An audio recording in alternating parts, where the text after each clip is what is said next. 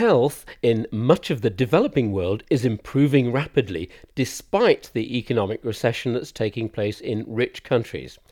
But the improvements are uneven, with some countries still in great need. This comes out of the 2009 International Conference on Global Health held recently in Washington, D.C. In a special presentation at the conference, Hans Rosling from Sweden warned about labelling some countries as developing and others as developed. He was in no doubt about which parts of the world need the biggest efforts to improve health the poorest, and it's not a geographical area. And we will also have to look into pockets and parts of countries. We cannot look just at one country. Uganda is doing fine centrally. West Nile, up in the northwest, has really big challenges after the period of war. So we need to look at the poorest one to two billion human beings. Those need to be part of the modern world. Otherwise, we will get a, a new gap emerging, and we will have collapsed areas that will generate pirates and terrorists and a lot of other things. So it's far beyond uh, humanitarian views that we get everyone on the ship towards modernity. Hans Rosling, Professor of International Health at the Karolinska Institute and Director of the Gapminder Foundation, set up to mind the gap, as they say, on the London Underground between the rich and the poor and the first academic institution to receive the Million Dollar Gates Award, presented in Washington, has, I discovered, for a long time worked in these poorest countries. The outgoing president of the Global Health Council, Nils Daulaire, explained to me why he and his fellow committee members decided to bestow the Gates Award on the London School of Hygiene and Tropical Medicine. When we looked at the history of the London School, uh, going back to its early founding and the work that has been done in malaria, which is historic, uh, to its current work in partnership with a whole range of uh, uh countries around the world, particularly sub Saharan African countries, helping them to develop their own uh, research and service capacities. Um, the, the, the, the body of uh, uh, of evidence strongly supported the London School as uh, the outstanding choice for this year. Now, I know that the London School is hoping to use some of the money from the Gates Award to help towards the distance learning programme. What do you think about that, and are there other aspects of the work of the London School that you'd like to see improved? Well, it's, uh, I, we thought that this was a very interesting decision by the London School. The million dollar prize given uh, for this uh, award uh, is really untied. The, uh, the beneficiary, the recipient, can do whatever they want with it. If they want to put it in the bank, they can do that. If they want to spend it on a lovely office for their chief executive, they may. That's never happened, fortunately. Uh, but um, uh, we were certainly very pleased to hear that uh, the London School had decided to use uh, uh, the, the proceeds of this prize to, to extend its reach, uh, to be able to do more to help advance education in places where uh, people may not be able to come to London on, uh, on an academic calendar basis, and where in fact uh, uh, the, the benefits of, of what's being generated at the London School can be more widely shared. Nils Daulaire of the Global Health Council, organisers of the International Conference on Global Health and responsible for choosing the winner of the Gates Award.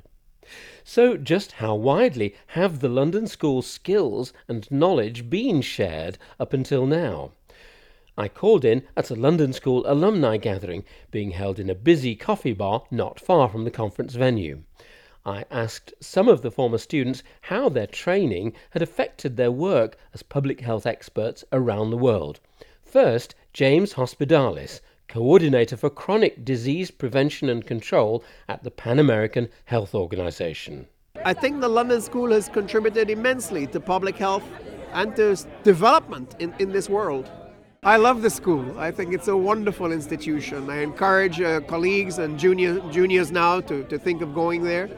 I think it's kind of the best kept secret in public health. When I was looking at universities, the more people I spoke with, they said, look at the London School, and yet I hadn't seen it on any websites or seen it in any forums. And the more I researched into it, I realized it was the best kept secret, that it is the place where all the people I admired went to. I think it was a life changing experience because before that, I was headed straight to medical school. In fact, I deferred med school to go to the London School. Um, and um, uh, the experiences that I had, the conversations that I had, both with my professors and with my colleagues, led me to think about um, pulling away from the clinical side and thinking more about the, the systems and the management side. So, in fact, when I went back to the States, I withdrew from the med school program, finished out an MBA, and started my career in consulting and in medical technology. That was Kazer Hussein, and before him, Cherie Carter, London School alumni who, like James Hospedales, work in America and around the world. Another alumni, Ariella Bock, told me why she thought her training with the London School gave her confidence that she can help influence not just immediate health practices, but also long term policies in the countries where she works. Well, I think that from the London School you get concrete research results, skills that are sort of are, are sound, um, and that can definitely affect the policy, whether it's in the UK or in Africa, where I do a lot of my work, or in Asia. You know, using the skills that you, that are developed at the London School um, and applying them in, in, in in implementing situations is, you know, you that's where policy comes from, and that's where change comes from. Well, I couldn't wait to get down to the awards banquet of the Global Health Conference, and I arrived just in time to hear the writer David Duncan announcing the awards, ending with the one that everybody I met was talking about.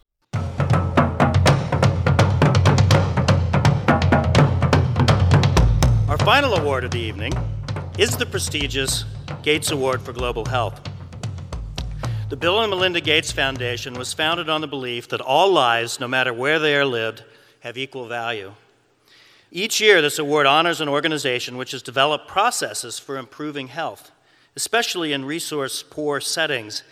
It's the largest award of its kind, and this year the winner was selected from over 120 nominations.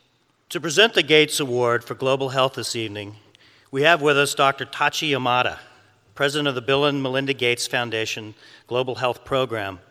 Please join me in welcoming Dr. Tachi Yamada to present the 2009 Gates Award for Global Health.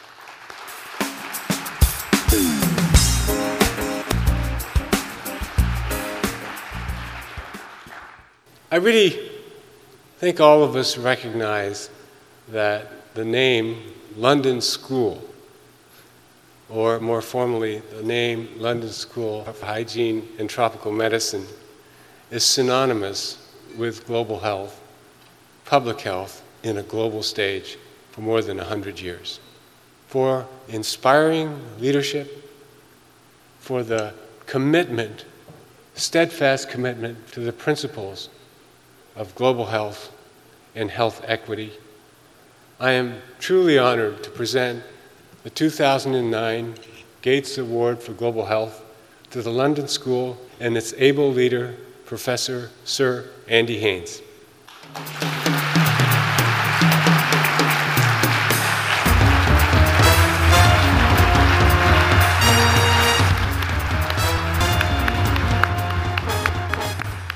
Well, many thanks, uh, Tachi, for those very kind and generous uh, remarks.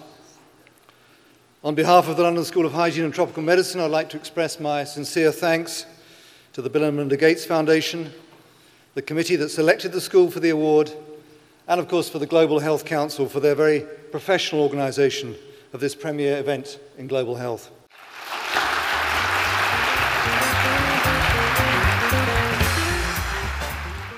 Andy Haines at the awards banquet of the International Conference on Global Health in Washington.